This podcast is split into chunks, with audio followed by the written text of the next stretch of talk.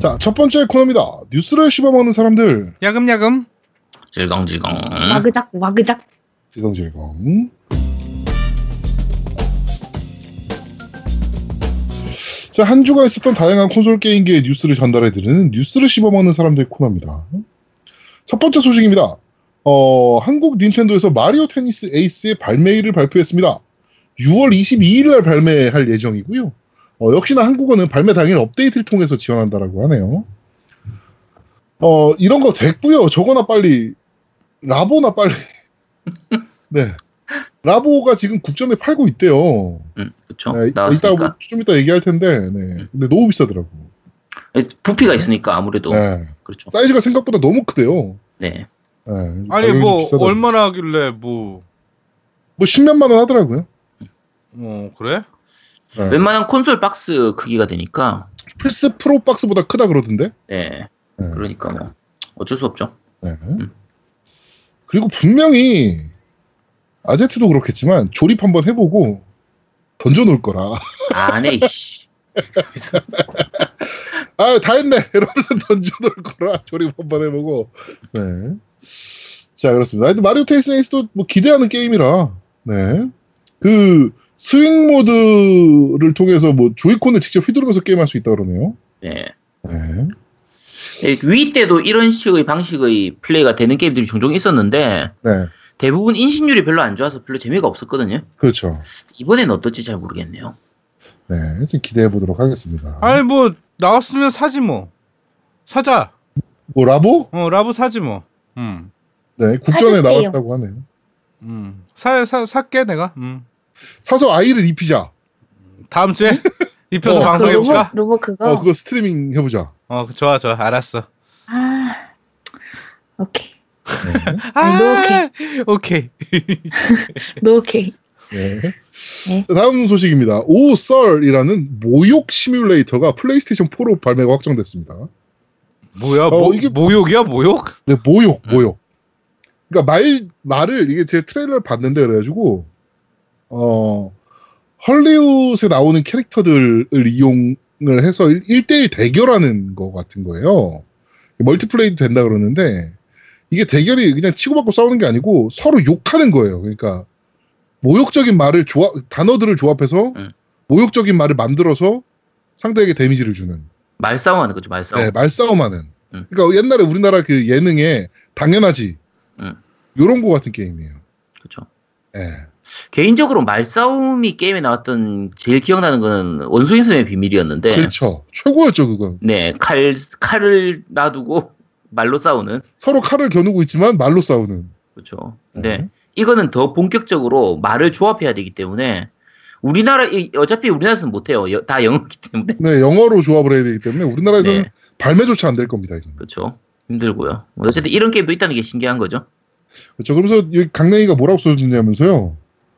어, 이거 재밌겠네요. 방송하시죠. 이렇게 써더라고요. 네, 우리 아제트가 할 수도 있을 것 같습니다.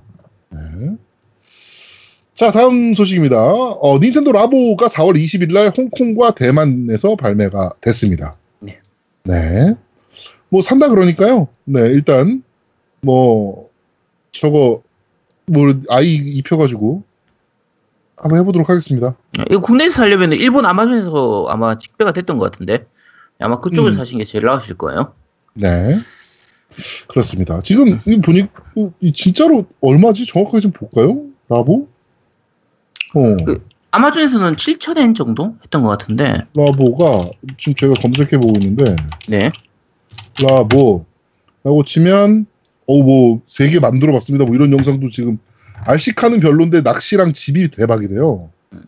낚시랑 집이 대박이고 어 구입은 국전 국전에서 지금 어 버라이어티가 93,000원, 로봇이 103,000원이래요. 많이 안 비싸네. 그럼. 음. 그러네. 음. 음. 네. 아 근데? 라우나토에서 못 구해주나? 라우나토에서 물어봐야 라우나토에 얘기하면 구해주겠죠? 네, 라우나토에서 네, 구매하도록 하겠습니다. 네. 네. 다음 주에 아예 오니까 아예 피면 돼. 음, 로봇, 로봇 사야겠네, 로봇. 아, 그럼 진짜로? 아이. 음, 진짜로. 아, 어. 조립하는 모습도 해야 돼. 아, 그럼 어디 모여서 해야 되는데, 이거. 조립도 해야 되고. 그러려면 어디 모여서 해야 되는데. 아 우리 집에 온다니까 아이가 뭐 뭐가 문제야? 아니, 아, 이게, 아, 알겠습니다. 하여튼 뭐 기획 한번 해보겠습니다, 이거. 자, 다음 뉴스입니다. 어, 파라크라이 6의 배경은 땡땡땡이다. 라는 게 나왔는데, 파크라이 야, 아니야? 뭐야? 파크라이 아니야? 파크라이? 어, 파라크 파크라이. 어, 파라크라이라고 그래가지고. 파크라이, 파크라이. 네. 네. 따지기는, 씨, 그, 야, 파라크라이가 어디서 파크라이겠지? 미친놈 지가 얘기해놓고서 무슨 지가 큰 소리 치고 있네. 쳐 돌았네요. 네. 어, 네. 하여튼 2015년도에 설문조사 한 게 있는데, 뭐, 거기 보면은, 어, 매드맥스 스타일이 되지 않겠냐, 라는 얘기가 나오고 있습니다. 네, 뭐, 뭐, 서부 파크라이, 그 다음에 좀비가 발생하는 파크라이, 그 다음에 주라기 공원 스타일의 공룡 섬에 있는 파크라이, 뭐, 샹, 샹그릴라의 세계를 기반으로 한 파크라이, 뭐, 이렇게 쭉 있는데, 그 중에 안 만들어진 게 매드맥스 스타일의 파크라이라고 합니다. 그래가지고, 다음 작은 매드맥스 스타일일 것 같다라는 루머가 있습니다. 이게 파크라이 3 때부터 그렇게 했는데 본편도 그래 그다지 정상적인 세계관은 아니지만 네, 항상 DLC 나오면은 진짜 약 빨고 만든 DLC들이 그렇죠, 나왔었거든요. 네, 그래서 아마 그런 형태로라도 어쨌든 나오긴 나올 것 같습니다. 네. 뭐 어차피 그리고 Mad Max 스타일은 재밌잖아요. 그때 그쵸. 그 시대 배경 자체가. 음. 네. 자 그리고 캡콤 관련 소식인데요. 캡콤 제 1부서에서 어떤 큰 것을 비축해놨다. 아마도라고 되게 의미심장한 어, Twitter를 남겨놨습니다. 근데 사진을 같이 올렸는데요. 어, 바이오 하자드 2 리메이크 프로듀서로 추정되는 히바 히라바야시 요시키 요시야키 그 다음에 마벨 vs 캡콤 3 프로듀서 니츠마 류타 그리고 바이오 하자드 7의 프로듀서 키와타 마사치카라는 애가 같이 이렇게 화면에 잡혀 있다라고 하네요. 그래가지고 요 중에 뭐 아니겠냐 뭐 이런 얘기도 좀 있긴 하네요. 그렇죠? 어차피 속편이겠죠. 어 나 저건 철기 나왔으면 철 철기 나왔으면 좋겠다 철기. 아, 철긴 이제 늦었어 안 돼. 아, 철기 나왔으면 좋겠는데. 네. 다음 소식입니다. 어, 저는 굉장히 짜증나는 소식이었는데요. Call of Duty Black Ops 4가 전통적인 싱글 플레이어 모드를 포함하지 않을 것이라는 프로젝트 소식통이 어, 출처를 통해서 밝혔습니다. Polygon을 통해서. 어, 그러면서 뭐 캠페인 없는 최초의 Call of Duty 뭐 이렇게 얘기를 하면서 Activision 대변인은 우리가 소문과 추- 우리는 소문과 추측에 대해서는 언급하지 않는다. 5월 17일에 Black Ops 4를 공개하기를 기대하고 있다 라고 그냥 이 정도로만 언급했다라고 하는데 Black Ops는 사실 스토리가 재밌는 거거든요. 그렇죠. 스토리가 정말 재밌는데. 네, Black Ops 스토리 굉장히 재밌는데 아 이 새끼들 1년에 하나씩 내는 거 이 시스템 자체는 없애야 돼. 음. 어. 어차피 얘들은 번갈아 가면서 내는 거니까. 그래도 Call of Call of Duty라는 거에 너무 이제 그 뭐라 그럴까요? 좀 질린 건가 사람들이? 그럴, 그럴 수도 있죠. 점점 판매량이 떨어지니까. 음. 예. 야, 판매량 떨어진다고 해도 어마어마하게 팔리는데. 싱글이 없으면 와씨, 나는 이게 사실은 싱글이라고 생각했는데. 그렇죠. 얘들은 이, 이 시리즈들 자체가 다 그러니까 Modern Warfare도 마찬가지고 Black Ops 시리즈들도 마찬가지고 네. 싱글이 정말 재밌는 거라 저는 어차피 싱글밖에 거의 안 하니까 네, 싱글 없으면 저는 할 이유가 없는 게임이죠. 그렇죠. 음. 네, 우리 아제트는 뭐 진짜 어할 할 이유가 없죠. 멀티 멀티 안 하니까. 네. 자, 다음 소식입니다. Star Wars Battlefront 2에 소액 결제가 돌아온다라고 합니다. 안 돌아도 되는데. 엄마니? 네, 온마디 판매업이다 진짜 씨발. 네. 외형 아이템을 구매하는데 쓸 수 있다라고 하네요. 뭐 크리스탈 그러니까 4월 18일 업데이트로 소액 결제로 크리스탈을 구매할 수 있게 되는데 그 크리스탈은 50개 이상의 외형 아이템을 구매하는데 쓸 수 있다라고 합니다.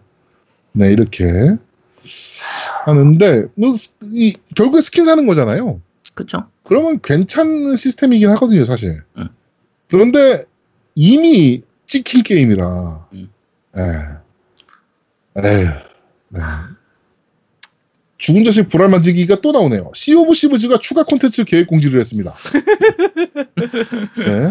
그래가지고 신규 아이템, 신규 mechanic, 신규 함선, 이벤트 및 PVE 모드를 추가하겠다. 그리고 열매도 추가 콘텐츠 두 개를 할 예정이다. 추가 결제는 없다라고 했는데 음. 추가 결제하면 사겠니? 어떤 미친놈이. 그렇죠. 어, 참고로 말씀드리면 Sea of Thieves를 아직 구매 안 해보신 분 같으면요. 저희가 요 추가 콘텐츠가 나옵니다라는 얘기를 한 뉴스에서 한 세 번쯤 얘기하면 그때 사세요. 네, 아직은 사실 때가 아니고요. 그렇습니다. 콘텐츠 아직 한참 더 들어가야 되거든요. 아, 네. 죽은 자식 불알 만지는 소식 두 가지였습니다. 스타워즈와 시오시브즈. 네. 자, 다음 소식입니다. 우리 아이 양이 좋아할 것 같아가지고 제가 지금 들고 나온 소식인데요. 그거 봤어요. 어, 반남코가 World One Piece World Seeker 한국어판을 연내에 발매하기로 결정을 했습니다. 네. One Piece 원작 20주년 기념작이고요. 네. 그래서 세계관과 screenshot들을 쭉 이렇게 공개를 했는데 이건 뭐 우리 아이 양이 무조건 뭐 리뷰해야죠 이거는. 아, 요건 뭐 재밌어요. 네. 근데 거의 다막 네. 실망할 것 같아. 왜요? 왜? 애니가 워낙 가시라서. 아니 근데 이 네. 원피스 게임들 같은 경우에는 애니 원작을 재현하는 걸 굉장히 잘하는 편이에요. 오. 앞에 해적무쌍 같은 경우에도 그- 어느 정도 그랬었고. 되게 좋았어요 원피스 관련 게임들은. 네 나쁘지 않아요. 오. 그거 오케이, 아마 오케이. 네, 해보면 괜찮으실 거예요. 네. 음. 그렇습니다. 네. 자, 다음 소식입니다. 가도버 디렉터의 인터뷰가 나왔는데, 프로젝트 중간에 모든 것이 무너지는 것 같았다는 순간, 무- 무너질 것 같았다는 순간이 있었고, 개발팀은 마감 일정을 지키기 위해 고전하고 있었다. 개발자들은 장면 컷이 없어 seamless하게 흘러가야 하는데 일부 씬에서 카메라가 정상적으로 동작하지 않았고 이를 디버깅 하는데 아주 애를 먹었다. 그럴 때마다 감독인 발로그 씨는 내가 지금 뭘 하고 있는 거지? 내가 이 게임을 망쳐버릴 것 같다면 좌절할 뻔했던 적이 많다 라고 하면서 어, 어 그렇게 인터뷰를 쭉 진행을 좀 했습니다. 힘들었다는 얘기죠 결국엔 게임 그쵸. 만드는데 정말 어려움이 많았다. 야, 이 정도 만들려면 힘들지. 그럼 이 진짜. 정도 만들려면 힘들어야지. 네. 어, 이 정도 네. 만드는데 안 힘들고 만들면 씨발 그게 사람이야. 음, 인정. 네 인정합니다. 네. 아들 새끼가 중이병인 것만 빼면은 아, 어? 제가 나 내 다음 주 이제 God of War 리뷰할 때 다시 말씀을 드리겠지만 God of War가 진짜 완벽한 작 게임인데 딱 유일한 단점이 딸이 아니라 아들이라는 거예요. 아 딸이 아니고 라- 내가 제가 Last of Us 최고인 게 그 엘리 여자애잖아요. 네 그렇죠. 그러니까 엘리 같은 애를 집어넣으면 되지. 그 왜 말 많고 진짜 싸가지 없는 남자애를 집어넣어가지고 어 아빠 말 쌩까고 개새끼가. 그렇지. 아, 어. 뭐 맨, 맨날 그 진짜 말대꾸하고 앉아있고 뭐 하지 말라면 하고 가만히 있으라고 크레토스는 쏘다니고 크레토스는 자기 아버지를 찢어 죽였는데 그렇죠. 어 이게 그러니까 내가 곰곰이 생각을 해봤는데 아들이 왜 이렇게 말을 안 듣나 음. 그 생각을 제가 지금 쭉 해봤어요. 또 이유가 있긴 해.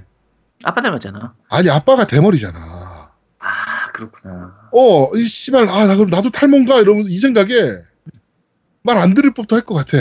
아, 씨. 우울하겠죠. 어. 아 짜증나 씨. 아니, 안 그러겠어? 삐뚤어지지. 야 그럼 노우미 쪽 애들도 다 말 안 듣겠네. 왜? 노미도 노우미도- 머리 수순 많아. 야, 노우미도 기미가 보이잖아. 뭘 아니야. 김미가 뭐야 안 보여 나. 기미는 네가 보이지, 지금. 어, 나. 야, 나도 어이없네. 아니야.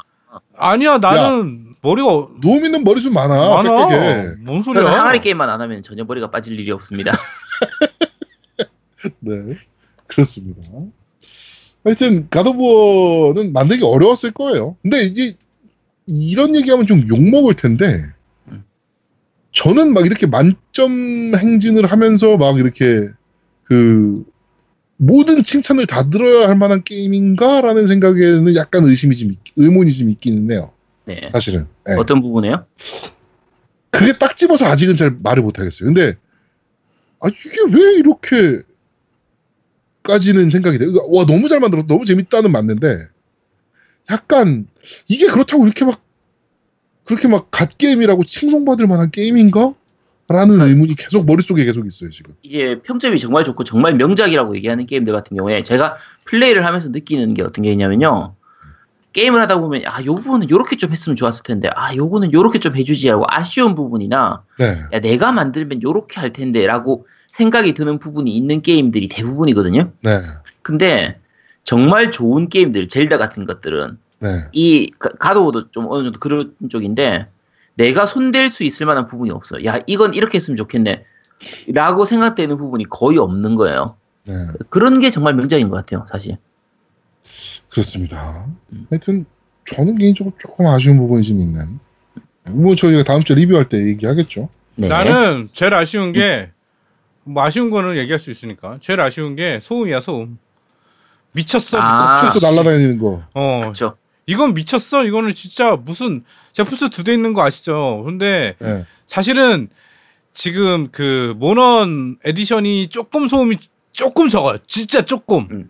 네. 지금 진짜 조금 적은데 와 그래도 소음 때문에 게임을 너무 방해. 음. 그 God of War 하시는 분들 중에서도 소음이 별로 없다고 하는 분들도 가끔 있더라고요. 근데 가도브워 하시는 분은 웬만하면 헤드셋은 필수입니다. 아니 그렇죠. 그것도 그거고 네. 우리는 SSD 설치했는데도 이 정도면 맞아. 어차피 와, 이쪽 이건- 돌아가는 거니까 그거하고는 상관이 없겠지. 아니 근데 이게 그저 모넌 때도 그랬지만 네네. 그 하드 디스크에서 나오는 열기 때문에 네네. 예, 그렇게 그 열이 막뭐 미친 듯이 이제 비행기 타는 게 있었는데 그게 사실 SSD 달고는 살짝 없어지긴 했었거든요 모넌 때는. 약간 줄긴 했죠. 네, 근데 이거 이번은 그냥 뭐 씨발 일단 키면 비행기가 이렇게 그렇죠. 뭐 중요한 장면에서 하는 게 아니라 딱 그냥 시작하면 게임 시작하면 네. 바로 그냥 소음 비행기 날아다니기 시작하니까. 제일 조용할 때가 세이브할 때. 음. 어, 세이브할 땐 제일 조용해. 자 농담으로 말씀드린 게 아니고요. 진짜 웬만하면 이건 헤드셋 필수입니다. 네. 네, 루티스 H711 구입하시면 됩니다. 야 이제 그 광고 끝났어. 아, 광고. 끝났어? 아, 그럼 네. 그거 하지 마시고요. 다음에 들어오는 광고 들어오는 걸로 네. 구입하시기 바랍니다. 자 다음 소식입니다. 아 근데 여기서 네. 잠깐 헤드셋 얘기해갖고 내가 요번에 소니에서 네네. 이상한 이상한 그 프로모션을 했어요. 7.1 뭐냐면, 채널. 네, 7.1 채널 헤드폰이야. 헤드셋이 네. 아니고 헤드폰을 구매하면 뭐 가도부어를 준다 뭐 이런 이벤트를 했어요. 예약 네, 구매를 있어요. 하면. 근데 그게 네. 한 3, 40만, 30만 원 좀 윗돈은 어 무선 헤드폰이야. 헤드폰. 무선 헤드폰. 네. 근데 문제는 뭐냐면 헤드셋이 아니다 보니까 채팅이 안 돼. 그냥 헤드폰이야. 그렇죠. 네. 근데 거기서 더 웃긴 게 어떤 사람이 이건 헤드폰입니다 그랬더니 아니 헤드폰이면 더더욱 말이 돼야지 헤드폰 핸드폰은 손에 쥐고 하는 폰 헤드폰은 머리에 쓰는 폰 그러니까 돼야지 근데 한참 웃었어 씨 하여튼 그런 경우가 있었습니다 아나 근데 웃겨 실제로 채팅을 안 하는 사람들도 있기 때문에 헤드폰도 뭐 나쁘진 않아요. 음 맞아요 예. 예. 네. 그렇습니다. 네. 자 다음 소식입니다. 어웨이 아웃. 이거 네. 제가 노비 아 아제트랑 한번 해보고 싶은 게임이긴 한데 예. 어웨이 아웃의 수익이 굉장히 좀 희한한 계약 구조 를 가지고 있는 것 같은데 모두 개발사가 가져간다라고 합니다. EA는 영원이라고 하네요. 왜 영혼이 이거는 없나 진짜 왜 왜 이게- 그러지 이게 EA 쪽에서 인디 게임들 좀 약간 지원하는 그런 프로젝트 같은 거를 진행하는 걸로 계약, 계약한 거라서 네네네. 네 그래서 수익은 전부 다 개발사가 가져가는 걸로 돼 있을 거예요. 네. 제가 제가 알기로는 이제 EA에서 이제 제작비 지원하는 그 처음에 해주 하는 걸 해주고 그거를 본전 찾을 때까지는 EA가 가져가고 그걸 넘어서는 부분들은 다 개발사가 가져가는 그런 식으로 계약한 걸로 알고 있거든요. 음. 정확한 거는 저도 잘 모르겠네요. 네 그리고 개발자가 약간 좀 도- 독특하더라고요. 원래 MS랑 일할 뻔했대요. 예. 요 게임 자체를 MS랑 낼 뻔했는데 그 이유가 집이랑 너무 가까웠대 MS가. 어 그런데 고민하다가 멀티 플랫폼이라는 것 때문에 EA를 선택했다라고 음, 음. 얘기를 하더라고요. 아, 아 진짜 희한합니다. 네. 서태웅이요. 서태웅이요 자 다음 소식입니다. 마지막 소식인데요. 어, 필 스펜서가 IGN 엑스박스 편집장의 트윗에 대한 응답을 좀 했습니다. 아이, 그 IGN 편집장이 뭐라 그랬냐면은 야 다른 게 필요한 게 아니고 엑스박스 팬들은 가도워 같은 걸작 수준의 독점 게임을 너무 원하고 있다. 음. 어? 근데 니네 지금 뭐 하고 있니?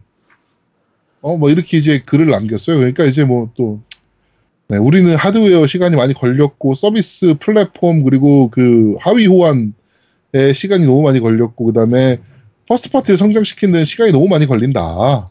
그러면서 그거 지금 우리가 목표하고 있고, 기다리면, 어, 될 것 같다라고 이제 쭉 이렇게 얘기를 또 했네요. 그러니까 아직 뭐 보여줄 건 없다는 얘기죠, 결국엔. 음. 그쵸. 네. 짜증 빨리 나네요. 저거나 빨리 하지 크랙다운은 언제 나오는 거야 그러니까요. 네. 나오긴 나오나 나, 나, 나올라나? 아, 언젠간 나오겠죠. 네. 그렇습니다. 하여튼 그렇다네요. 네. 아, 좀 짜증나네요, 개인적으로. 네. 자, 어, 금, 이번 주, 어, 뉴스를 씹어먹는 사람들은 여기까지 진행하도록 하겠습니다. 네. 자, 두 번째 코너입니다. 너 이거 들어봤어? 자, 지금 나오는 곡은 어떤 곡입니까? 네가 조사했잖아요. 라고 하면 제가, 제가 음, 해야 되네요. 네. 야 자문자답 하는 거야? 전쟁의 발큐리아 4 오프닝입니다. 음. 오늘 저희가 어, 우리 아제트가 소개해줄 게임이 전장의 발큐리아이기 때문에 아 4편이죠. 그렇기 때문에 이번에 전장의 발큐리아 4 오프닝을 한번 뽑아봤습니다. 어 노래가 상당히 서정적이고 어, 괜찮아. 어, 들을만 하더라고요. 나쁘지 네. 않았어요. 서정적이면서도 약간 웅장한 느낌도 있고 좀 비장한 느낌이랄까 좀 그렇죠. 그런 부분까지 있어서 이 곡이 게임하고도 굉장히 잘 어울리는 편이고요. 어, 곡만으로 곡 자체로도 굉장히 좋은 편이에요. 네. 그렇습니다. 이 지금 저도 곡이 생각보다 되게 좋아서 네. 네, 좀 깜짝 놀라긴 했어요, 개인적으로. 우리 아제트님은 뭐 줄기차게 들으셨을 거 아니에요? 전쟁의 발표에 재밌게 하셨어요. 그렇죠. 요곡 이 이런 느낌을 제가 제가 굉장히 좋아하는 편이에요. 약간 파스텔 톤의 요 그리, 그래픽도 굉장히 좋고 캐릭터들도 잘 살아있고 뭐 전반적으로 좀 제가 좋아하는 게임이라 잘 즐기고 있습니다.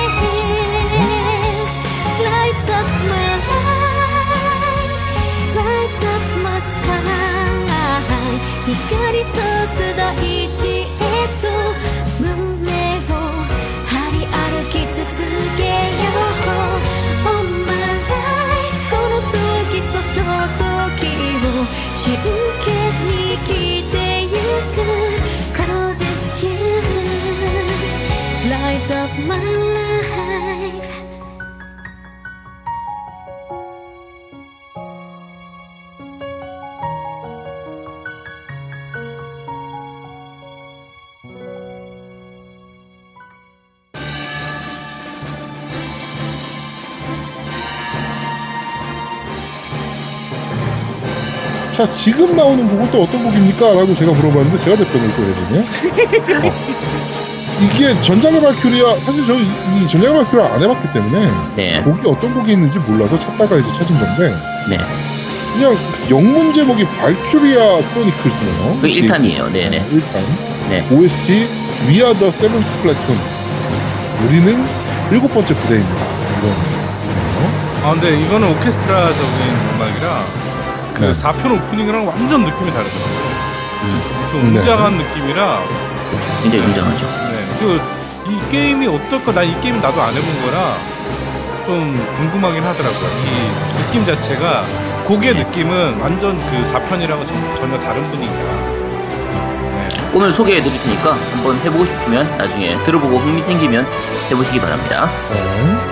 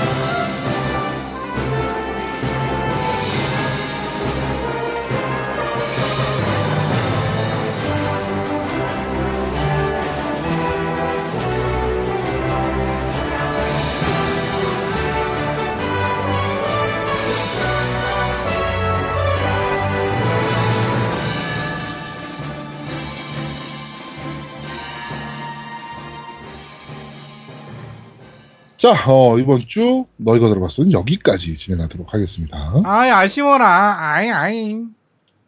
아쉬워. 웃기고 있네. 씨. 아, 네. 다음 주에 로미님 보는 거 너무 설렌다. 뭘 뭘 뭘 설? 아 그거? 야, 어? 왜, 왜 설레 도대체? 노우미를 보는데. 녹음 제 하러 가면 되게 재밌어요. 그래 아니야 뭐 야 내 얘가 나를 만나서 설레는 게 아니라 저 이상한 놈이네.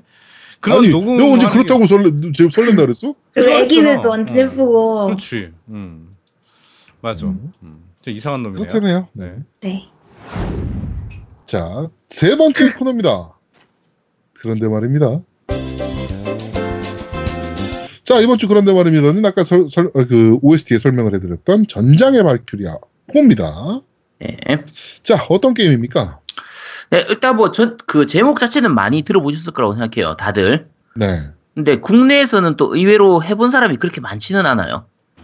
그러니까 직접 해본 사람은 근데 아주 적은 것도 아닌데 평에 비해서는 그렇게 많지는 않은 편이고 이게 원래 플스 3로 나왔던 게임이거든요. 네. 근데 플스 3로 나왔을 때도 평은 굉장히 잘 받았는데 판매량은 생각보다는 좀 적은 편이었고요. 네. 국내에서는 오히려 이제 스팀판이 나오고 나서 그 해외 쪽에서 스팀판이 굉장히 많이 팔렸어요. 음. 제가 들었을 때는 스팀판이 100만 개 팔렸다고 했나? 어쨌든 굉장히 많이 팔린 걸로 제가 알고 있었는데 네. 어, 그러고 나서 이제 오- 4탄이 나올 수 있었던 거고요. 어, 전장의 발큐리아 일단 1탄부터 먼저 좀 말씀을 드릴게요. 그 방금 말씀드린 것처럼 플스3로 발매되고 세가에서 이제 신규 IP로 나왔던 시뮬레이션 RPG, 그러니까 전략 시뮬레이션 게임이라고 보시면 돼요. 그러니까 어 일본식 그 턴제 시뮬레이션 RPG인데 네.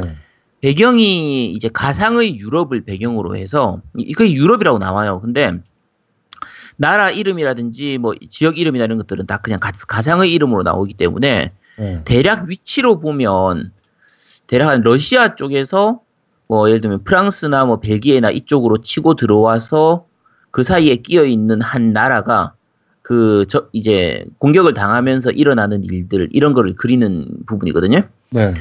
근데 이제 스토리상에서도 정치적인 부분이나 뭔가 음모, 계략 이런 뭐 내용도 좀 있긴 하지만 전체적으로 스토리가 전쟁 그 속에서 휘말리는 일반 군인들의 모습 있잖아요.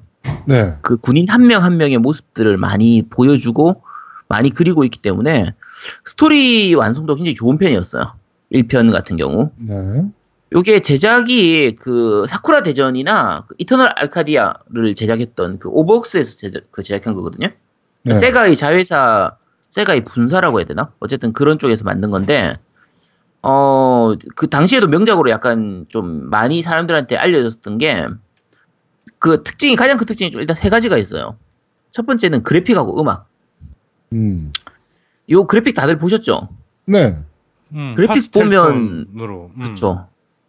또 꼭 이제 파스텔 톤에 수- 손을 손으로 스케치한 느낌의 그 수채화 같은 느낌, 좀 그런 느낌이라 요게 기술이 이제 캔버스라고 하는 기술인데 카툰 렌더링 중에서 굉장히 특이한 방식이라 분위기가 정말 잘 살아나요.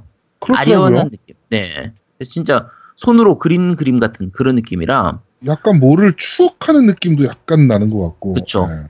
뭔가 아련한 좀 그런. 느낌이 많이 들거라. 그러니까 생각해 보면 전장의 발큐리아잖아요. 전장이란 말이에요. 네. 그러면 전쟁터니까 뭔가 좀 암울하달까 좀 즐겁지 않은 공간 같은 그런 느낌인데 그런 공간을 표현하면서 이런 서정적인 파스텔 톤의 모습으로 그리고 있으니까 그런 부분들에서 좀 더 약간 좀 감동적인 그런 부분들이 주어지는 거라 그래픽이 굉장히 인상적이에요. 음. 그러니까 아까 제가 스토리 얘기하면서도 그 군인 일반 군인들 모습 한 명 한 명의 모습을 그린다고 했잖아요. 네. 근데 우리가 생각하면은 예를 들면 워크래프트라든지 뭐 워해머, 뭐 헤일로 워즈 이런 게임들 생각하면 전쟁에서 어떻게 이길까 하고 그냥 그런 것만 생각하지. 그리고 중간에 죽어 나가는 애들 한두 명은 그냥 무시한단 말이에요. 그렇죠. 야 내일을 위해서 니네들이 죽을 수 있어 이런 느낌인데 네. 이 여기서는 그 군인 한 명한 명도 모두 사람이고 그 사람들이 그 가지고 있는 인간미라든지 그 사람들이 처한 입장 뭐 환경 이런 것들을 좀 많이 보여주는 편이라 네. 어 괜찮은 편이에요. 요런 저는. 사실 그런 류의 게임을 별로 안 좋아하거든요. 그러니까 약간 어 그러니까 전쟁은 되게 참혹한 거잖아요, 사실은. 그렇죠. 네, 그런데 그런 걸 너무 이제 그런 뭐라 그럴까요? 개인에 대해 캐- 개인 캐릭터에 대한 뭐 배경 스토리나 네. 뭐 이런 걸로 인해서 조금은 미화된다 그래야 되나? 아니면 좀 음, 아름답게 음. 느껴진다 그래야 되나? 네. 뭐 이런 거 자체가 네. 어, 저도 전쟁 게임 좋아하지만 총 네. 쏴 죽이고 이런 거 되게 좋아하긴 하는데 고, 그거는 조금 너무 아름답게 보, 이는 건 좀 이상하지 않나 뭐 이런 생각 좀 들긴 하더라고. 근데 그 부분이 보통 반전을 오히려 얘기하는 여- 그 영화나 뭐 게임에서 자주 쓰는 표현이거든요. 네. 그러니까 전쟁으로 크게 보면은 뭐 정의를 위해서 싸우는 것처럼 음, 음. 대의를 위해서 싸우는 이런 느낌처럼 보여서 개인이 희생되는 정도는 괜찮다 이렇게 가는데 네. 개인의 입장에서 보면은 지금 이제 일부 그런 것도 있죠. 영웅화 시켜가지고 좀 개인 한 명한 명을 영웅화 시켜가지고 이렇게 하는 것도 있긴 한데 요거 같은 경우에는 그런 부분보다는 이제 개- 전쟁에 의해서 희생되는 개인의 모습을 보여주기 때문에 네. 아 역시 전쟁은 하면 안 되는 것이구나 전쟁이 좋은 게 아니구나 이런 걸 오히려 보여주는 편이라 반전 영화에 가까운 반전적인 부- 메시지가 더 강한 편이에요. 네. 그런 그런 편이고. 그러니까 사실 일본에서 만든 게임들 중에서 게임이나 영화 중에서 그런 류는 많아요. 지금 제아동님이 얘기해서 하자고 하면 우리나라에서 말이 좀 많았던 게 옛날에 그 반딧불의 묘라고 네네네네. 영화가 있었거든요. 애니메이션이 있었는데 네. 그게 그 애니메이션만 보면은 마치 일본이 전쟁의 그 피해자인 어, 것처럼 피해자인 것처럼. 네, 그려지니까 쟤들이 지들이 전쟁 일으킨 애들인데 그 시민들은 그러니까 일 그러니까 저 나라 전체는 전쟁을 일으켰지만 그걸로 인해서 피해를 보는 그냥 시, 국민들의 모습을 보여주면서 약간 미화되는 게 아니냐라는 네. 부분도 있는데 그거는 밖에서 봤을 때의 시선이고 실제로 그 시대 때 나라는 전쟁을 일으키고 싸질렀지만 그걸로 인해서 똥 치우는 거는 밑에 국민들이 피해를 보는 부분들이 있- 실제로 있었던 거니까 네. 요거는 뭐 그냥 보기에 따라서 좀 다른 부분이지. 일본에서는 이런 부분들이 꽤 많이 나온 편이에요. 음. 나온 편이고 반전에 대한 메시지를 보여주기 위해서 하는 게 많은 편이라 어쨌든 얘기가 약간 샜는데 요거 같은 경우에도 큰 전쟁의 모습을 부분보다 오히려 그 캐릭터 한명한 명의 내용이 좀 더 잘 살아있는 편이거든요. 네. 어, 첫 번째 특징이 아까 말씀드린 그래픽하고 음악 이런 부분들이 이제 서정적인 부분이고 두 번째 특징이 전투인데 전투 시스템이 약간 좀 독특해요. 이게 블리츠라고 하는 이름의 시스템인데 혹시 네. 요거 스크린샷 보셨어요? 네. 그 노미님도 보셨나요? 음, 그 아제트가 맞죠. 플레이하는 것도 봤죠. 아, 제 플레이하는 거 봤었어요? 아, 네. 그러면 얘기가 좀 안 되네. 요게 screenshot만 그냥 보면 씨발 뭐야? 모르면 모른다고 지랄하고 알면 또 얘기가 안 된다고 뭐라 그러고. 아니 아니 그게 아니라 그냥 보면 꼭 TPS처럼 보이잖아요. 게임이. 그러니까 게임 나오는 screenshot만 보면 꼭 보더랜드나 이런 쪽처럼 카툰 렌더링 방식으로 만든 TPS 게임처럼 보여요. 네. 실제로 시점도 그런 느낌에 그렇죠, 가깝고. 예. 근데 실제로는 턴 방식의 전략 시뮬레이션이거든요. 음. 그러니까 여기 어떤 그렇죠. 식이냐면 매 턴마다 CP라고 해서 command point라고 해서 이제 명령 내가 명령을 내릴 수 있는 그 포인트가 주어져요. 예를 들면 뭐 다섯 개, 여섯 개 이런 식으로. 그러면 그 포인트 내에서 내가 원하는 명령을 내릴 수 있는 거예요. 그러면 실제로 부대가 10명이 있다고 하면 10명을 다 움직일 수 있는 게 아니라 내가 가지고 있는 CP 개수만큼 6번만 명령을 내릴 수 있어요. 네. 이게 무슨 얘기냐면 한 명한테 6명을 다 써도 돼. 네네네. 10명 중에서 9명은 다 가만히 있고 한 명이서 혼자서 6번 움직여도 되는 거예요. 근데 실제로는 음. 이제 총알이 없고 뭐 하- 여러 번 할 때마다 얘가 할 수 있는 행동 수치가 떨어지기 때문에 그렇게 하는 일은 거의 없는데 네. 어쨌든 이론적으로는 그것도 가능한 거고요. 그러니까 보통 우리가 phase 방식이라고 하는 그 시- 전략 시뮬레이션 같은 경우에 대표적인 게 이제 슈퍼 로봇 대전인데 각 phase마다 우리 편 전체가 한 번씩 다 움직이고 턴이 넘어가면 상대방이 또 다 한 번씩 움직이고 하는 요런 방식의 phase 방식이 있고요. 그 다음에 그 택틱스 오우거나 파, 파이널 판타지 택틱스 같은 그 택틱스류 게임 중에서는 적이나 아군, 그 디스가이아도 마찬가지고요. 적이나 아군 구분 없이, 아, 디스가이아는 아니구나.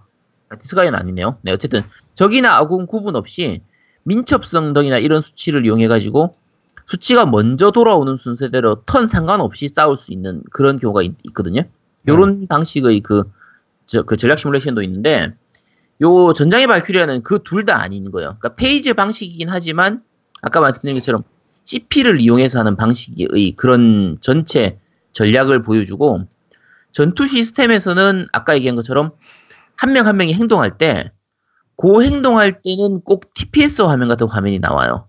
그러니까 네. TPS 이런 화면처럼 나와서 내가 움직이고 이제 뭐 예를 들어 엄폐도 하고 뭐 포복 같은 걸 하기도 하고 그 적을 사격을 할 수도 있고 하는 네. 방식이라 그 전략성이 굉장히 강하게 주어지는 편이에요. 그러니까 이게 보통 일반적인 턴제 RPG 같은 경우, 그러니까 그 전략 시뮬레이션 같은 경우에 슈퍼로봇 대전으로 비교를 할게요. 밑에 바닥에 칸이 이렇게 네모난 칸이 다 주어지잖아요. 또는 뭐 대전략류라든지 이런 류 같은 경우에는 헥스라고 해가지고 육각형 이런 칸이 있어서 그 칸을 이동하면서 이렇게 하게 되는데 네. 요거 같은 경우에는 이 전- 전자기 발큐리 같은 경우에는 바닥에 선이 그려진 게 아니라 자유롭게 돌아가는 방, 다니는 방식이에요.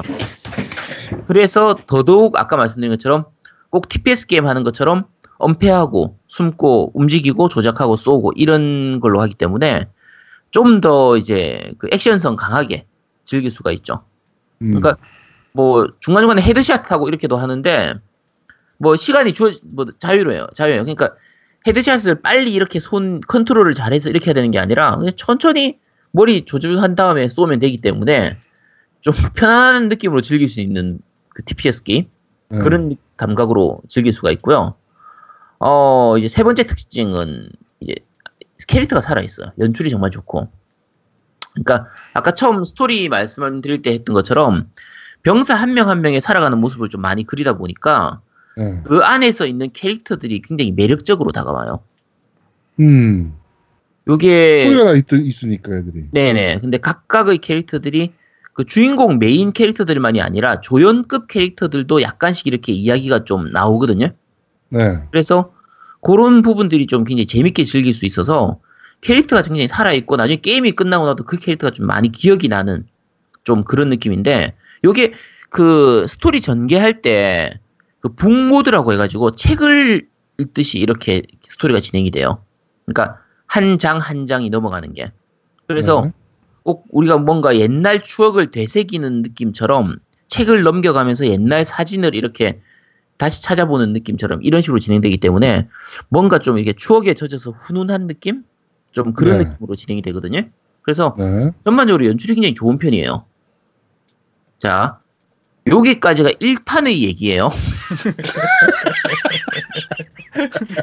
자, 지금 제가 4편을 리뷰를 하는데 네. 왜 1편을 얘기를 했냐면 4편이 1편하고 거의 비슷해요. 음. 그게 제가 중간에 2, 3편을 얘기를 아- 지금 거의 얘기가 안 드릴 거거든요. 요안 드린 네. 이유가 2, 3편은 1편이 플스 3로 나와서 판매량이 별로 안 좋아서 그랬는지 모르겠는데 네. 2, 3편이 PSP로 나왔어요. 아. 그래서 PSP로 나오면서 게임성은 나쁘지가 않은데 그래픽이 너무 떨어지고 네. 좀 여러 가지 화면상 좀 불편한 부분이 많아가지고 네네. 저 같은 경우에는 그 게임성이 나쁘진 않은데 제가 2편은 한 중간 정도까지만 했고 3편은 아예 안 했어요. 그래서 2, 3편은 제가 평가를 하기가 힘들거든요. 네.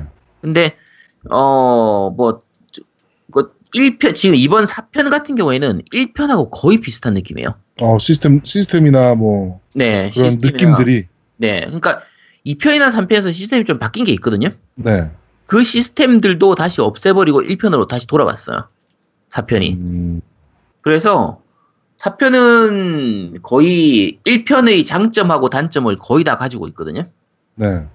근데 이게 바꿔서 얘기하면 전작인 1편이 10년 전에 만들어진 건데 10년이 지났는데 변한 게 별로 없으니까 좀 밋밋할 수도 있죠. 그래서 이게 단점이 될 수도 있고요. 전작을 정말 1편을 정말 재밌게 즐겼던 유저들이라면 그 재미를 그대로 즐길 수 있기 때문에 장점이 될 수도 있어요. 음, 그래서 좋은 의미든 나쁜 의미든 어쨌든 1편하고 굉장히 비슷해요. 네. 예, 비슷한 편이고 어, 그 몇 가지 약간 특징적인 거, 요 시스템 전체의 특징이기도 하고 이변 4편의 특징이기도 한데 몇 가지 특징을 얘기하면 전략 시뮬레이션이면 보통 레벨이 있잖아요. 그렇죠. 슈퍼 로봇 대전도 이제 각 캐릭터별로 레벨이 있고 네. 그럼 내가 좋아하는 애를 좀 많이 키우고 이런 게 있잖아요. 네네. 요 전작의 발큐리아 같은 경우에는 level up을 캐릭터별로 키우는 게 아니라 병과별로 키워요. 아, 그럼 뭐 저격수, 그쵸? 뭐 보, 그, 뭐, 로켓 launcher, 뭐 이런 식으로. 네네 그런 식으로 그러니까 병과가 보통 이제 뭐 정찰병, 돌격병, 저격병, 지원병, 그다음에 아까 로켓 이 대전차병 이런 식으로 나뉘거든요. 네. 그러면 그 병과별로 level up을 시키기 때문에 그러니까 전투할 때 바로 경험치를 얻- 얻는 게 아니라 전투가 다 끝나고 나면 일자, 일반 포인트를 얻어요. 네네네. 포인트를 그러니까 내가 얼마나 어떻게 전투를 했냐에 따라 가지고 결과로 포인트를 얻고 그 포인트를 가지고 한 이제 스테이지가 끝난 다음에 인터미션엔 때그 포인트를 이용해서 내가 원하는 병과의 레벨을 올릴 수가 있어요. 음, 그러니까 이제 뭐 예를 들면 내가 나는 정찰병을 많이 쓰니까 정찰병에다 몰빵하겠다. 저격병을 많이 쓰니까 저격병에다 몰빵하겠다면 그거는 그냥 쭉 올려도 상관없어요. 네. 요 방식의 가장 큰 장점이 뭐냐면 다양한 캐릭터를 내가 원하는 대로 쓸 수가 있어요. 네. 그러니까 뭐 내가 쓰기 옛날 아까 슈퍼로봇 대전 같은 경우에 내가 별로 쓰고 싶지 않은 캐릭터가 있어도 이게 다음 시나리오를 위해서 억지로 키워서 뭐 레벨업을 시켜야 되고 뭐 노가다를 해야 되고 이런 게 전혀 없는 거예요. 네 네 네. 그런 스트레스가 없기 때문에 굉장히 좀 약간 편안하게 진행할 수 있거든요. 그러니까 전략 짜는 데만 집중하면 되고 음. 캐릭터 키우는 노가다를 할 필요가 없는 거죠. 이 아까 제가 2편 그러니까 이, 그 1탄 말고 2, 2탄 3탄 때 얘기했을 때 네. 이 편이 뭐가 있냐면 이 부분이 노가다가 좀 있었어요. 그러니까 병과가 상위 병과로 전직을 시킬 때 그 노가다를 해야 되는 부분이 있어서 좀 짜증이 났었는데 네. 4편에서는 그 부분이 없어졌어요. 그래서 아, 4편은 1편하고 마찬가지로 좀 쾌적하게 진행을 할 수가 있고요. 그 다음에 미션이 그 예를 들면 슈퍼로봇 대전 같은 경우에는 보통 게임의 목표가 뭐예요? 한 스테이지의 목표가? 오 clear죠 뭐. clear 어떻게 하면 clear가 돼요? 저걸 다 다 쓸어버리면. 쓸어버리면 나 안 죽고. 그렇죠. 보통의 전략 시뮬레이션 같은 경우에는 그렇게 다 죽이는 게 목적인 경우가 많은데 네. 요 전장의 발큐리아 같은 경우에는 대부분의 경우가 적의 거점을 점령하는 게 목표예요. 그 적을 다 안 죽여도 돼요. 아, 저걸 죽이는 게 목표가 아니네요 그러면. 그쵸. 그 적은 필요한 만큼 죽인 다음에 빨리 적의 거점을 점령하는 게 목표가 되는 게 네. 빨리 점령할수록 그러니까 슈퍼로봇 대전 같은 경우에는 몇 턴 이내에 해라 이거는 거의 그냥 부수적인 목표인데 네. 요 이제 전장의 발큐리아 같은 경우에는 빨리 점령할수록 저 스테이지가 끝나고 나서 얻을 수 있는 경험치가 많이 얻을 수 있어요. 음. 그래서 최대한 전략적으로 해서 빨리 적그 이제 기지를 점령하고 포인트를 많이 얻어서 경험치를 많이 쌓아서 레벨을 많이 올려가지고 또 다음 진행을 수월하게 이렇게 진행을 해야 되기 때문에 그렇죠. 좀 오히려 그런 부분에서 머리를 좀 더 많이 쓰게 되는 게 있어요. 음. 그리고 4편에서 약간 특징적인 걸로 얘기하면 척탄병이 생겼거든요. 네. 척탄병이 뭔지 아세요? 저기 저거 아닙니까? 유탄병 거. 같은 거? 아니 척탄병 오 유탄병이야? 아이님 지금 던지는 거 아니야? 유탄병이라든지 척탄병 하면 뭔지 알겠어요? 전혀 모르지. 그냥 군인 옷, 군인 같은 거. 아 그냥 군인 네, 어떻게 알았어요? 군인인데. 오 천재네 군인. 병! 병이니까. 네. 그 아, 지금 얘기한 것처럼 유탄 그러니까 박격포 쏜자 그럼 요거 하나 물어볼게요. 모이병은 뭡니까? 모의병? 네. 아, 모의를 좋아하는 병사? 알겠습니다. 예, 그렇다고 합니다. 그러면 죄송합니다. 야, 야, 뭐 병사라고 하니까 됐네요. 네. 자, 어쨌든 박격포를 쏘는 직업인데 이게 직업이 정말 좋아요. 음. 음. 이게 공중으로 포를 쏴가지고 떨어뜨리기 때문에 네. 중간에 벽이라든지 나무 같은 게 가로막혀 있어도 공격이 가능하고요. 그렇죠. 이제 어느 정도 고저차가 있더라도, 그러니까 적이 우리보다 좀 많이 높은 곳에 있더라도 다 그냥 무시하고 쏠 수가 있고, 아우 시, 시- 실전에서도 박격포병이 얼마나 빡센데. 그쵸. 거리도 엄청 많이 가는 데다가, 근데 실전 같으면 박격포가 엄청 무거우니까, 그렇죠. 포판만 들고 댕겨도 뒤져요. 그쵸. 멀리 못 갈 것 같은데, 이게 이동력도 그렇게 나쁜 편은 아니에요. 괜찮은 편이에요. 그래서 거의 사기급의 이 성능을 보여주거든요. 네. 게다가 공격력도 굉장히 좋은 편이고, 이제 단점은 이제 탄창이라고 해야 되나? 그, 탄창 개수가 적으니까 좀 많이 쏠 수가 없다. 이게 좀 단점이긴 한데, 어쨌든 전반적으로 굉장히 좋은 편이고요. 네. 그 외에 시스템으로 늘어난 거라고 하면 뭐 직접 지휘라고 해가지고 리더 캐릭터가 다른 캐릭터를 데리고 다니면서 이동한다든지 이런 거나 중반 넘어가면은 배를 이용해서 지원을 받을 수 있는 게 있어요. 배를 얻거든요. 그래서 이제 뭐 레이더를 쓴다든지 포격을 쏜다 배에서 바로 이 내가 일정 원하는 지역에다 포격을 쏜다든지 뭐 술이나 회복 같은 걸 돕는다든지 이런 식으로 이제 지원받는 이런 시스템이 있긴 한데 요거는 중반 이후에만 가능한 시스템이고요. 어, 특징은 아까 얘기한 것처럼 1편하고 거의 비슷해요. 비슷하고, 스토리 진행이 조금 빠른 편이에요. 음. 그, 노미, 저, 제아동님, 슈퍼로봇 대전 엔딩 보셨어요, 혹시? 아 저 아직 못 봤어요. 지금까지 한 몇 시간쯤 한 것 같아요? 지금 시간으로 따지면 모르겠네요. 꽤 오래 했는데 나 대략, 얼마 정도? 대략 그냥 순수 플레이 타임으로 하면 한 20시간, 25시간? 어, 그럼, 지금 몇 장 정도까지 갔어요? 지금 40 41장인가 그래요. 야, 그럼 되게 빨리 진행했네. 스- 스토리 안 보고 그냥 막 skip했구나. 그렇죠. 막 확 넘어가는 것도 있고. 어, 좀 흥미로운 시나리오 나오면 좀 읽어보고. 아, 보통 슈퍼로봇 대전 같은 경우에 내용을 다 읽어보고 하- 플레이를 하면 거의 50시간 넘게 걸리거든요. 음. 저 같은 경우는 60시간 정도 걸리는 편인데, 네. 요 전장의 발큐리아 같은 경우에는 한 25시간에서 30시간 정도 걸려요. 음, 그러니까 전략 시뮬레이션 치고는 조금 짧은 편이에요. 그러니까 스토리를 다 읽으면서 진행하더라도 네. 대략 그 정도라고 보시면 되고요. 그러니까 이게 예전 같았으면 볼륨이 좀 적다고 할 수도 있는데 사- 요즘은 사실 할 게임이 너무 많잖아요. 그렇죠. 그러니까 요즘 같은 경우에는 오히려 요 정도 볼륨이 더 좋은 편인 것 같아요. 더 장, 어떻게 보면 장점이 되는 좀 그런 부분들이 있고 음.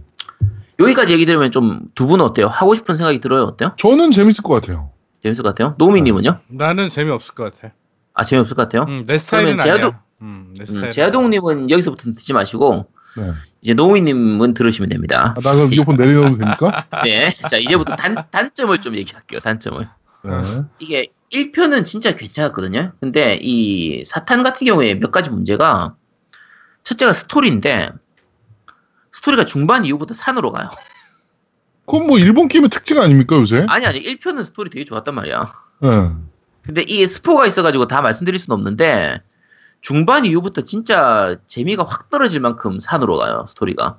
음, 스토리 자체도 좀 약간 납득이 잘 안 가는 개연성 없는 좀 그런 스토리로 진행이 되고 네.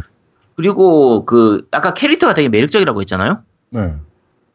이 캐릭터가 1편 같은 경우에 캐릭터가 되게 하나하나가 다 살아있고 굉장히 매력적인데 4편은 좀 감정이 입 안 되는 캐릭터가 되게 많아요. 그러니까 제일 대표적인 게 주인공인 이제 클로드가 주인공인데 네. 얘가 좀 이상해요. 주인공 그러니까 이상하면 어떡해. 그러니까 이게 얘가 뭐냐면 어릴 때 왕따 수준이었던 애거든요. 네. 근데 어떤 일을 겪으면서 거의 전쟁 천재 먼치킨으로 변해요. 네.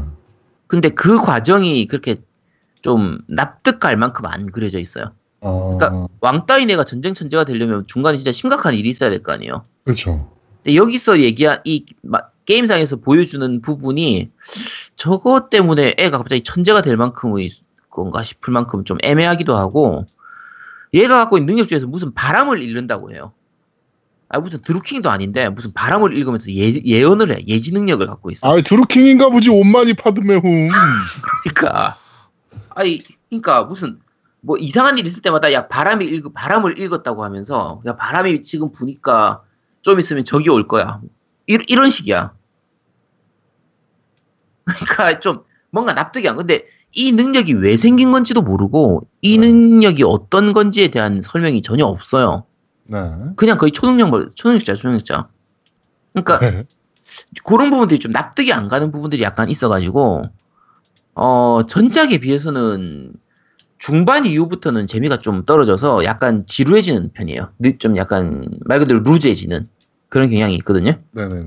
그래서 그게 단점이긴 한데 어, 그래도 전략적인 그러니까 보통 일본 전략 시뮬레이션이나 특히 슈퍼로봇 대전 같은 경우에 전략성이 사실 별로 없잖아요.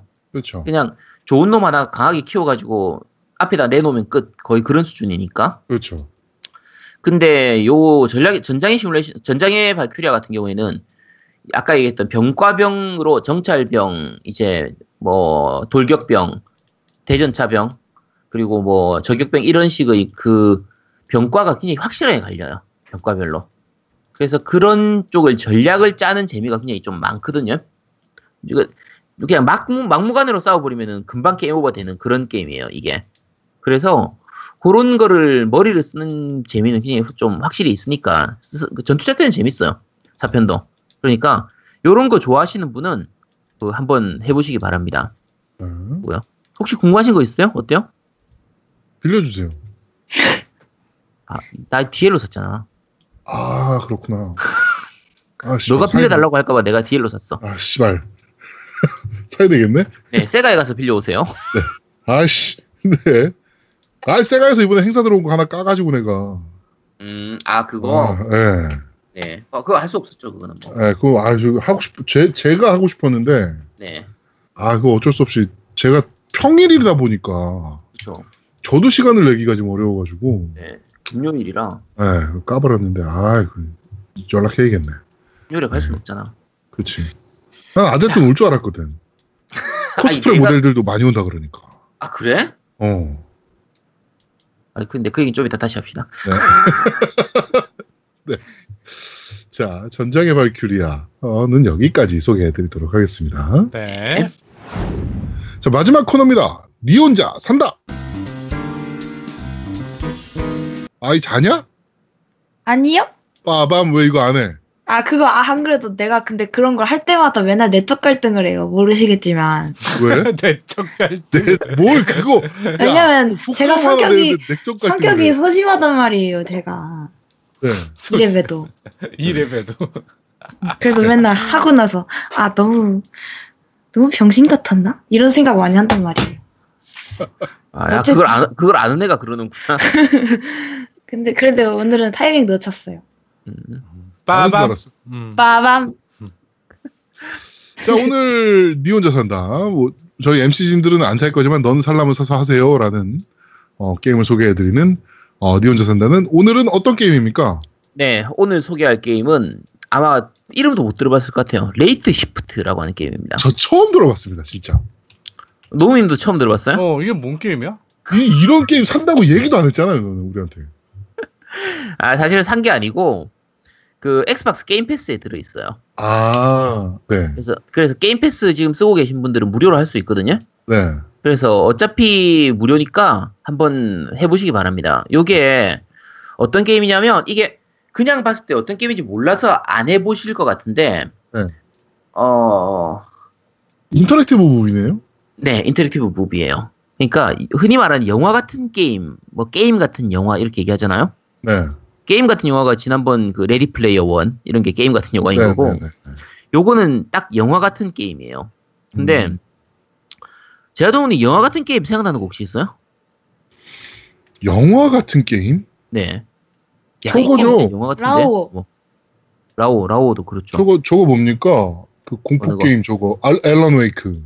아, 앨런 웨이크 그렇죠. 앨런 웨이크는 미드 같은 게임이죠. 네, 영화보다는 미드에 더아 가까운. 그렇죠, 그렇죠. 형식이나 이런 게 뭐 previous, 미드에서 따왔으니까. 뭐 앨런 웨이크 이런 것도 있고. 노, 노미님은 생각나는 거 혹시 있어요? 나 갓 오브. 갓 오브 워가 영화 같다고? 그 영화 같이 잘 만들었잖아 현실적으로. 잘 만들긴 했지. 음. 그거는 그거는 이정재가 얘기하는 3DO 광고할 때 얘기하는 그런 영화 같은 그치. 거고. 아 그러니까 저 중이병 와 이거 영화야. 게임이야? 그렇지. 재밌었다. 어, 오랜만에 그쵸. 재밌었다. 어. 음. 네. 근데 이제 요거는 진짜 영화 같은 게임이에요. 그러니까 뭐냐면 영화를 보다가 중간 중간에 선택지가 나와서 선택만 하면 돼요. 네 그렇더라고요 보니까. 그럼 그 선택에 따라 가지고 갈림길에서 분기가 일어나고 그 뒤의 내용이 달라지는 거거든요. 음. 근데 사실 실사 영화를 이용한 게임은 예전에도 많이 있었어요. 그러니까 네, 간단하게 실사만 들어간 걸로 치면은 커맨드 앤 컨커 같은 것도 중간에 실사 들어가잖아요. 그렇죠. 그렇죠. 그리고 뭐 근데 그건 사실 그냥 이벤트 씬에만 잠깐 실사가 들어가는 거고 실사를 좀 적극적으로 활용했던 게임들 얘기하면 플스 1에 나왔던 건담 0079라는 게임도 있어요. 아 그런 게임도 있습니까? 완전 망작이었는데 네. 차그 해외 쪽에서 만들어가 서양 쪽에서 만든 거라 완전 망작이었거든요.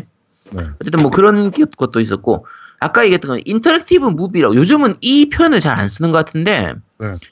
interactive movie라고 해요. 그러니까 영화에 내가 개입을 할 수 있는 그래서 그렇죠. interactive movie라고 부르는데 요 장르 혹시 생각나는 거 있어요? interactive movie? 아, 제 되게 유명한 게 있었는데 아 음. 이게 근데 뭔가 많았던 것 같은데 생각이 안 나네. 아이님 생각나는 거 있으면 얘기해 보실래요? 혹시? 그러니까 아, 지금 지금 검색하지 말고 네. 아 지금 제가 어. 검색해 보고 있는데 네. 왜 확 떠오르는 게 없지? 확 보통 제일 많이 생각할 건 일곱 번째 손님이나 네. 뭐 초창 초창기에 나왔던 거는 Mega CD용으로 나왔던 Night Trap 같은 게임도 있었어요. 호러 게임들이 약간 이런 것들이 좀 있었는데. 호러 게임으로 따지면 Phantasmagoria 같은 거. 아 맞아요. 예. 그거. 네, Phantasmagoria나 Phantasma 그 goria. 네, Gabriel Knight 같은 게임들도 있었고요. 네네네네. 그러니까 요런 게임들이 그 처음 나왔던 게 90년대 한 초 중반쯤에 많이 나왔었어요. 그렇죠. 요때 왜 많이 나왔냐면 처음으로 CD가 게임으로 나오기 들어오기 시작하면서 아 그렇죠, 그렇죠. 그러니까 그 전까지는 디스크를 사용했기 때문에 이런 영화를 넣어버리면 용량이 너무 많이 감당이 안 돼서 쓸 수가 없었는데 CD를 매체로 쓰기 시작하면서 CD를 활용해서 나오기 시작했던 게 이런 유의 영화 같은 실사를 많이 집어넣는 거였거든요. 네네네. 그러니까 일본 쪽에서 따지면 뭐 마치 같은 게임도 있고요. 그리고 아 신주쿠나 시부야에서 했나? 이름 내 기억이 잘 안 나네. 어쨌든 실사를 많이 활용한 게임들도 꽤 있었거든요. 네네. 근데 일본 쪽은 사실은 애니를 이런 계열로 쓴 게 많아요. 그러니까 애니를. 네, 그러니까 보통 visual novel 계열 게임들에서 네. 한참 한참 게임이 진행되다가 중간에 선택지 나오면 내가 선택만 하면 되는 방식으로 진행하는 School Days 같은 경우도 마찬가지고 그런 정- 겨- 그걸로 되는데 난이도를 얘기할 필요가 없죠. 그냥 내가 선택만 하면 되니까.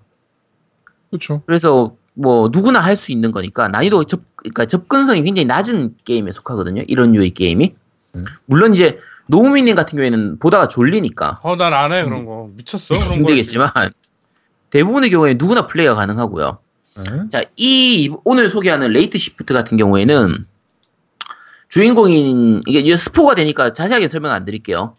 주인공인 그 남자 주인공이 이제 어쩌다 보니까 범죄에 휘말려 가지고 약간 범죄 조직하고 이렇게 일이 엮여서 꼬이면서 일어나는 하룻밤 사이에 일어나는 일을 그린 그 영화이자 게임이에요. 네. 그래서 한 번 플레이하는 시간 자체가 한 1시간에서 1시간 반 정도 좀 걸리기 때문에 1회 플레이 자체가 네. 말 그대로 영화 한 편 보는 느낌처럼 그러네. 플레이가 엄청 가능해요. 짧네요. 네, 엄청 짧아요. 그래서 첫 번째 플레이 해보면 되게 재밌을 거예요. 첫 번째 플레이는 그냥 아무 사전 지식 없이 그냥 그대로 플레이를 하시면 돼요. 네. 중간중간에 내가 선택하고 싶은 거 선택하고. 대신에 여기 선택할 때 선택하는 게 좀 빨리 선택해야 돼요.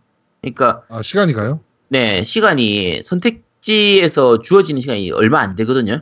네. 그래서 빨리 선택을 해야 되는 게 좀 약간 단점인데 어쨌든 영화에 집중해서 보고 있다 보니까 그냥 선택지 나오면 그때그때 누르면 되기 때문에 네. 이게 완전 한글화가 다 돼 있거든요. 이번에 한글 패치가 됐어요. 음. 예전에는 영문판밖에 안 됐어요. 영문판이나 다른 나라 말은 있었는데 한글이 없다가 이번에 한글이 들어갔고 네. 그 스위치용으로도 한글화가 들어간 게 나온 걸로 알고 있거든요. 네네네. 그래서 스위치용으로 구입하실 분은 없겠지만 구입하셔도 됩니다. 하고 네. 요게 근데 그래서 영화 한 편 보는 느낌으로 가볍게 즐기기 참 좋은 게임이고요. 단점을 얘기하자고 하면 이 영화잖아요. 그렇죠. 자, 1시간 반 정도를 플레이를 해서 한 번 엔딩을 봤어요. 네. 재밌었겠죠? 네. 자, 엔딩이 여러 개란 말이에요. 당연히 멀티, 왜냐면 이게 내가 선택하는 거에 따라서 결과가 달라져야 되니까. 그렇죠. 이거는 뭐 선택지에 따라서 멀, 엔딩이 달라져야 되니까. 그렇죠. 흔히 말하는 멀티 시나리오, 멀티 엔딩이 돼야 되는데, 네. 두 번째 다시 보려면 똑같은 내용을 또 봐야 돼요. 네. 그럼 우리가 쉽게 생각할 때, 아, 그럼 skip을 하면 되지. 그죠? 네. skip이 안 돼요. 잣같네. 그러니까 진짜 그거 제일 싫어. skip이 안 되고 봤던 걸 그대로 한 번 더 봐야 돼요. 잣같네, 진짜. 저 그러면 자 이렇게 생각하면 되죠. 야 그럼 중간쯤에서 세이브를 시켜놓은 다음에 요렇게 한번 가보고 나중에 다시 load 해가지고 다시 다른 방향으로 가보고 이렇게 하면 되잖아요. 네. 그게 안 돼요. 중간 세이브가 안 돼요. 음. 그러니까 세이브가 되긴 되는데 뭐냐면 세이브 한 다음에 다시 load해서 그 continue만 돼요. 딱 그 자리에서만 시작이 되고 아, 짜증나. 간 다음에 다시! 중간으로 돌아가질 못해요. 아니 근데 그러니까- 엔딩을 꼭 네. 그렇게 분기별로 여러 개를 봐야 돼? 그러니까 이게 전체로 따지면 전체 엔딩이 7개였나? 있었던 걸 기억하는데 아, 그 싸가지 일곱 없네. 개 엔딩 중에서 한두 개만 그딱저 하나 말- 이게 하나예요. 하나만 good ending이고 다 나머지 bad ending이야? 엔딩들은 다 좀 bad ending이에요. 어. 그러면 good ending으로 가기 위해선 여러 번 플레이 그러니까 첫 번째 할 때는 당연히 good ending으로 못 가요. 어. 요게 왜냐면 그 초반에 시작할 때 몇 가지 게임 내용하고 상관없을 것 같은 몇 가지 선택을 하거든요. 네. 근데 그 선택이 나중에 뒤에 가가지고 good ending으로 가는 그 루트가 돼요. 그래서 뒤에 비슷하게 흘러가는 것처럼 보이지만 앞에 어떤 선택을 미리 안 해두면 뒤에 가서 이제 좋은 엔딩 쪽으로 갈 수 없는 경우가 생겨요. 음. 이런 게 달라지기 때문에 어쨌든 어 완전히 진 엔딩, good ending으로 보려면 대부분은 공략을 보면서 해야 갈수 네, 있고요. 헷갈리겠다. 헷갈려요. 내가 전에, 내가 전에 뭔 선택했지? 말하면서. 그치. 그래서, 그러니까, 여러 번 반복 플레이를 해서 진 엔딩을 찾아야 되는데, 그 반복 플레이를 할 때 skip을 못 한다는 게 치명적인 단점이 돼요. 음. 그러니까, 어, 공략을 보면서 하면은, 이게 과제 자체는 그렇게 어렵지 않아요. 저도 이거 엑원으로 해가지고 과제는 천점을 다 땄는데, 네. 그, 전체 다 따는데 한 7시간, 8시간 정도면 되거든요. 음. 근데 문제는 그 7시간, 8시간 중에서 거의 한 4, 5시간을 한 번 봤던 거 또 보는데 시간을 써야 되기 때문에 안 해. 그게 좀 약간 답답한 편이에요.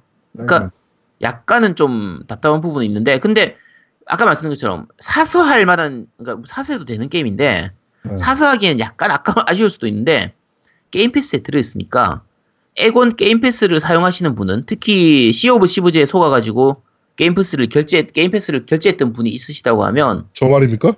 아 네네 아 내가 돌려서 얘기했는데 잘 알아들으시네요. 네.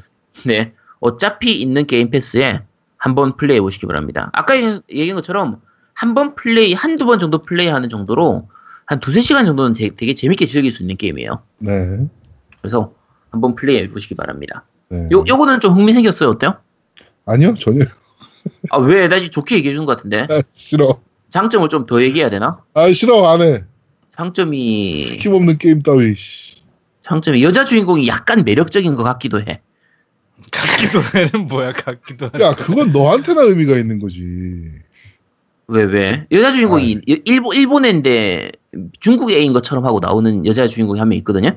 일본인데 중국 애처럼 나온다고요? 그, 그게 이름을 들어보면, 그러니까 나중에 뒤에 보면 하루카였나? 어쨌든 이- 그 이름은 일본 이름인데 게임 내에서는 꼭 중국계 애인 것처럼 이렇게 나와요. 음. 그 어쨌든 그 근데 걔가 어 많이 매력적이지 않구나. 아이보다는 못생 아이님보다는 못생겼는데 네. 나름대로 매력적이긴 하거든요. 음. 그러니까 한번 해보시기 아이보다. 이쁜 애가 몇 명이나 된다고. 예. 어. 잘 찾아보면 있을 거야 그래도. 아이보 자주 잡으면 있게 하겠지. 그렇죠. 아, 미카미 유아는 아이보다 이쁘더라. 아, 그치. 아, 오케이. 아. 미카미 유아는 진짜 아이보다 이쁘더라. 응, 인정. 아 그걸 비교를 해요. 그것도 기분 나쁘네. 아, 지금 이쁘, 아이보다 이쁜 애가 누가 있나 하고 머릿속에 생각하다 그치, 보니까. 찾다 보니까. 어, 그냥 갑자기 미카미 유아가 떠올랐어. 아니 음. 객관적으로 많죠. 근데 굳이 그걸 왜 비교를 해요? 음. 개가적으로 잘 모르겠네요, 저는. 저한테 사과하세요. 누구요? 저한테 미카미 유아한테 사과해야 되는 거 아닙니까? 왜요? 아우 재수 없어 이것도. 와 진짜 대박가지고 진짜 그만하세요 이제 어, 스트레스 받으려니까. 네. 어. 아이님은 어때요? 이 게임 한번 해보고 싶어졌어요? 어때요?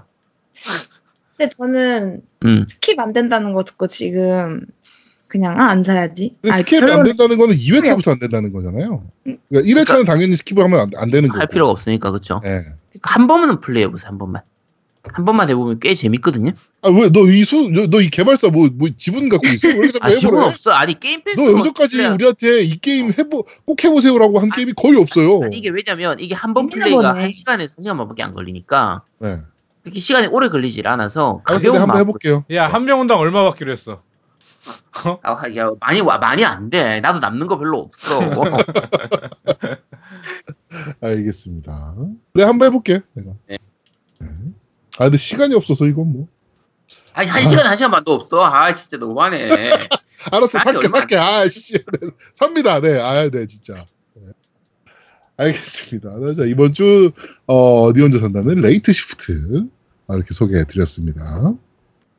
진짜 간만에 보는 interactive movie인 것 같네요. 네. 자, 겜덕비상 제 90화, 드루이드는 고대 유럽의 소환술사. 전장의 발큐리아 four편은 여기서 모두 마무리하도록 하겠습니다. 자, 아까 뭐, 아까 그 드루킹, 아, 드루이드가 왜 나와? 얘기가 있는데, 뭐 이렇게 생각하실 수도 있는데, 아까 말씀드린 드루킹이 그 와우의 드루이드 종족을 좋아했나 봐요, 이 유저가, 이 사람이. 드루이드 그래가지고 드루이드 킹에서 따와서 이제 드루킹이라고 이제 했다 그러더라고요. 그래가지고. 근데 씨발 드루이드가 이거 제가 말씀드렸지만 고대 유럽의 소환술사거든요? 그런데 씨발 옷만이 파드메움은 뭐야? 아 근데 내가 내가 생각하기에는 이러면서 게임과 여- 그 정치는 어, 연관 지을 수밖에 없다. 아니 네. 그게 아니고 어 그것도 그건데 오, 내 진짜 빡쳤던 게 무슨 신문이었지 무슨 신문에서 기자 새끼가 지는 얼마나 고상하게 아이디를 갖고 있길래 우리 아제트는 씨발 가제트에서 지 뺀 거고 나는 인스탄에서 티 뺀 인스탄트에서 티 뺀 건데 지는 뭐 얼마나 고상한 아이디를 갖고 있는지 기사를 뭘 썼냐면요 드루킹 고작 게임에서 닉네임 따와 이렇게 기사를 썼어요. 고작 게임에서 닉네임. 아니 지는 뭐 씨발 게임을 얼마나 왜 편해? 그러니까 그 지는 뭐 얼마나 고상한 곳에서 닉네임을 따왔길래 걔 아이디는 뭐래? 그러니까 아니, 미친 새끼가 어, 고작 게임에서 닉네임을 따와. 이게 기사 제목이었어요. 그, 아 무슨, 무, 무슨 신분이었지, 그 새끼가. 하여튼, 내 그거 보고, 아, 얼척이 없어가지고, 진짜. 고작 니네 신문사보다 블리자드가 돈 더 많이 벌어, 이 병신 같은 새끼야. 아유, 네, 진짜. 하여튼, 네. 그런 병신 같은 기사를 내는. 그러니까 막 이슈화 시키고 싶은 거예요, 드루킹으로 지금. 네, 그러니까 속지 않으셨으면 좋겠습니다. 수사 결과 그냥 지켜보면 됩니다. 자, 어, 깬덕비상치 90화 드로이드는 고대 유럽의 소환술사 전장의 발큐리아 포편은 여기서 모두 마무리하도록 하겠습니다. 이번 주는 계속 우리 아제트가 그 빡센 스트리밍 주간 할 거고요. 그렇죠. 네, 가도부어 엔딩을 봐야 되니까. 이렇게 하죠. 네, 그 다음 주는 어떻게 할 겁니까? 좀 쉴 거 아닙니까, 너? 아 근데 저 뭐지 그 시청자분들이 이제 네. 저한테 게임 요런 게임 좀 해줬으면 좋겠다 해서 선물을 주신 게임들이 좀 있어요. 그렇죠. 네, 겁나 그 많더라고. 어. 근데 그거는 좀 그래도 보여드려야 되니까 네. 제가 뭐 언제 한다고 말씀 못 드리겠고 아마 다음 주에 그것들 한 한두 개 정도씩은 좀 플레이를 하게 될 것 같아요. 네. 자, 그럼 우리는 또 아이를 또 어떻게 또 방송에 또 써먹을 수 있을까 또 고민을 좀 해봐야겠네요. 다음 주에는 아이도 좀 스트리밍을 하는 걸로 해야 될 것 같은데 아이 양 뭐 하고 싶은 게임 있어요? 게임이요? 네. 저는 스토리 완전 감동적인 인디 게임. 아, 어, 인디 인디 게임이 아니어도 음. 게임. To the Moon은 했었죠. 네. 그때 To the Moon은 아이가 되게 지- 즐거 재밌게 했다 그랬잖아요. 음. 네. 뭘 시키면 하여튼 뭐 제가 고민 한번 해보겠습니다. 그래가지고 우리 아이가 아 이거 스트리, 스트리밍을 한번 시켜보도록 하겠습니다. 아 진짜 살 빼야겠다 이제는. 요즘까지 가짜로 살 빼고 있었던 거야? 네 먹을 어제- 먹을 거 다 먹으면서 살 뺐으니까. 맞아. 어제 엄마랑 그것 때문에 싸웠어요. 왜요? 너는 왜 살 뺀다 그러면서 맨날 그렇게 먹냐고. 뭘 먹었길래? 어제 고기랑 팔도 비빔면 하도 비빔면 몇인 몇 개 먹었어요? 한 개. 그 정도는 괜찮지. 팔도 비빔면 한 개는 뭐 음, 아, 그 팔도 비빔면은 국물이 없기 때문에 보통 한 두 개 정도는 끓여야 되는데 남자들이라면 그렇죠. 근데 두 개, 세개 좀 정도. 좀 밤에 먹어가지고 그러니까 고기랑 팔도 비빔면을 밤에 어. 그러니까 밥 밥으로 그걸 먹은 게 아니라 간식으로. 어? 아니 밥이었어요. 제가 그때 좀 낮잠 자가지고 저녁을 안 음. 먹었거든요. 근데 네. 배가 고픈 거예요. 네. 그래가지고 먹었는데 엄마가 늦은 시간에 아까 음. 먹지. 그게 몇 시인데?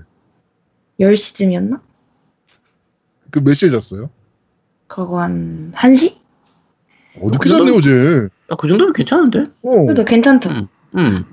아 자꾸 그래서- 그러지 마. 나 저 저 얘기를 작년 11월 때부터 들었는데 지금 어 이제부터 진짜 살 빼야 되겠다를. 진짜로 음. 아 그거를 저는 진짜 몇, 어제 그걸 결심했어요. 세상의 프레임에 날 맞추지 말자. 그러니까 내가 살 빼고 싶으면 빼는 거고. 그럼 근데 저는 제. 몸 살은 괜찮은 것 같거든요. 근데 얼굴 살 빼고 싶어요. 그럼 얼굴 살은 다른 걸로 빼야 되는 거 아닙니까? 몸 살이 그- 괜찮으면 예. 얼굴 살이 진짜 얼굴살은 얼굴 살은 진짜 굶어서 빼야 되는데. 어, 무슨 경락을 받거나 뭐 이래야 되는 거 아닙니까? 아니 아니 경락으로는 안 되고. 안면 윤곽 주사 맞을 거야. 아 어, 아직도 왜- 경락하잖아요. 아니 근데 그 얼굴 살 빼는 게- 그러니까 그게 붓기 빼는 건데. 근데 우리 지금 다를 방송 끝난 상태죠? 아니야. 아. 이거 편집해주세요. 참네. 아 미치겠다 진짜. 깨덕비상식 90화 드로이드는 고대수 유럽의 소환술사 전쟁의 발길의 포편은 여기서 모두 마무리하도록 하겠습니다. 저희는 다음 주에 좀 더 재밌고 알찬 방송으로 여러분들을 찾아뵙도록 하겠습니다. 뿅! 뿅뿅뿅. 너 살 안 빼도 된다니까. 얼굴 살은 아제트가 빼줄 거야. 얼굴살은 그렇게 뺄 수 있는 게? 아니야. 얼굴 침으로 아, 못 빼냐? 침으로 아니고 다른 방법으로 빼야 되는데 그거 와야 돼 직접. 시수 시수 계속 받아야 되거든. 아 계속 받아야 돼? 음, 한번 만든 게 아니고 한 몇십 번 받아야 돼. 좋다. 아 근데 나는 궁금한 게 있어. 아제트가 그런 기술이 있으면 왜 너는 얼, 얼굴살을 안 빼냐? 아프잖아 침을 왜 맞아? 난 아파도 돼. 그러니까 나는 늘 궁금한 게 저거였어. 살 빼는 약도 있고, 어? 응. 남은 다 치료해주면서 왜 지는 치료를 안 하냐고.